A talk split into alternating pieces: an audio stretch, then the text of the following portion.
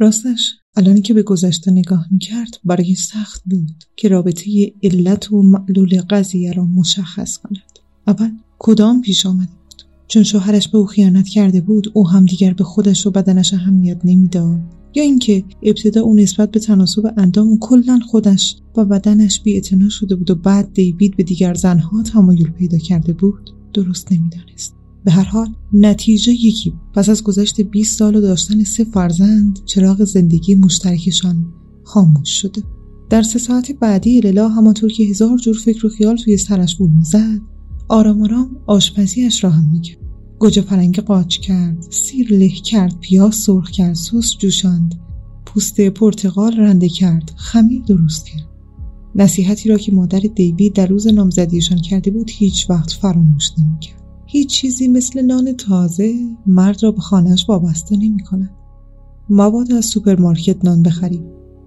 نان خودت را خودت بپز می‌بینی چه معجزه ها که نمی کند.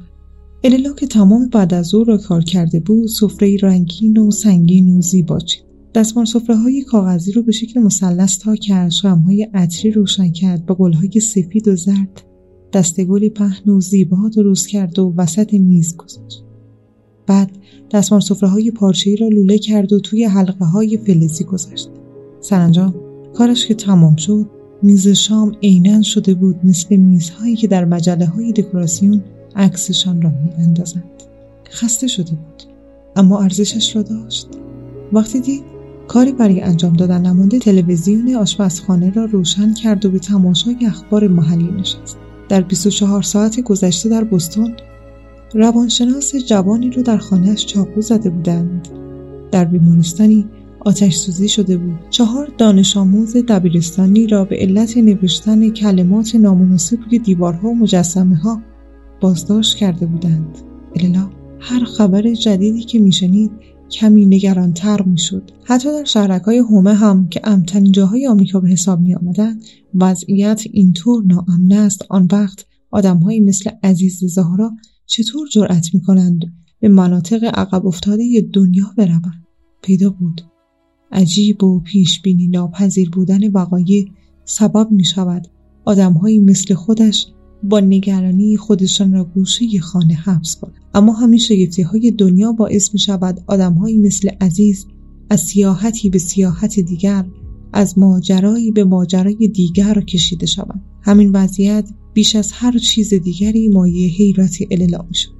چطور می شود علتی واحد دو معلول اینقدر متفاوت به بار آورد؟ خانواده روبنشتاین شب ساعت هفت و نیم دور میز شام که به قاب عکسی بی نقص میمانست نشستند.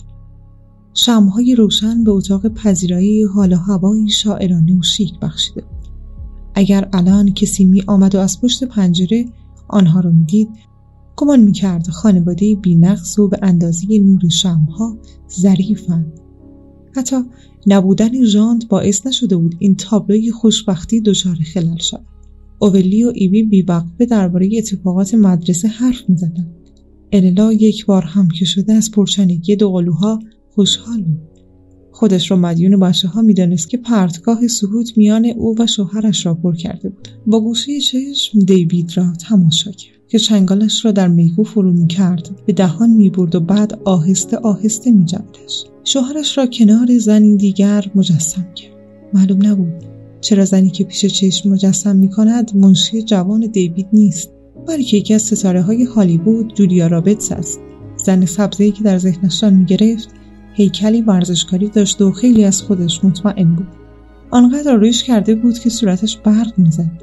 باز در خیال خود شوهرش را دید که کنار آن زن نشسته. درست همان موقع و همانجا. در حالی که غذاکش را که طبق دستور کتاب هنر آشپزی آسان پخته بود می‌خورد و شوهرش را با آن زن پیش چشم مجسم می‌کرد انگار فیوزی در کله اللا پرید. خون سردانه متوجه واقعیتی شد. بله. شاید آدمی بی جربوزه و بیش از حد وابسته به خانوادهش بله. شاید در طول زندگی یاد نگرفته بود روی پاهای خودش بیستد اما ممکن بود روزی ناگهان همه چیز و همه کس را رها کند و برود. آشپزخانهاش را سگش را کلوچه های زنجبیلیش را شمهای معطرش را بچه هایش را خانگشیکش را همسایه هایش را مهمانی های به صرف کباب را کتاب های آشپزی ردیف شده روی تاخچهاش را می توانست همهشان را همان جور بگذارد و با یک چمدان از این در بیرون برود می توانست مثل ماهی به دنیای مملو از هرج و مرج بیرون شیرجه بزند. اللا روبنشتاین آن شب فهمید که روزی به شکلی کاملا غیرمنتظره ممکن است طاقتش تاق شود و خودش را در دنیای دیوانی بیابد که سالها بود با کنجکاوی و نگرانی و پیشداوری های فراوان در برنامه اخبار تلویزیون به تماشایش می نشست.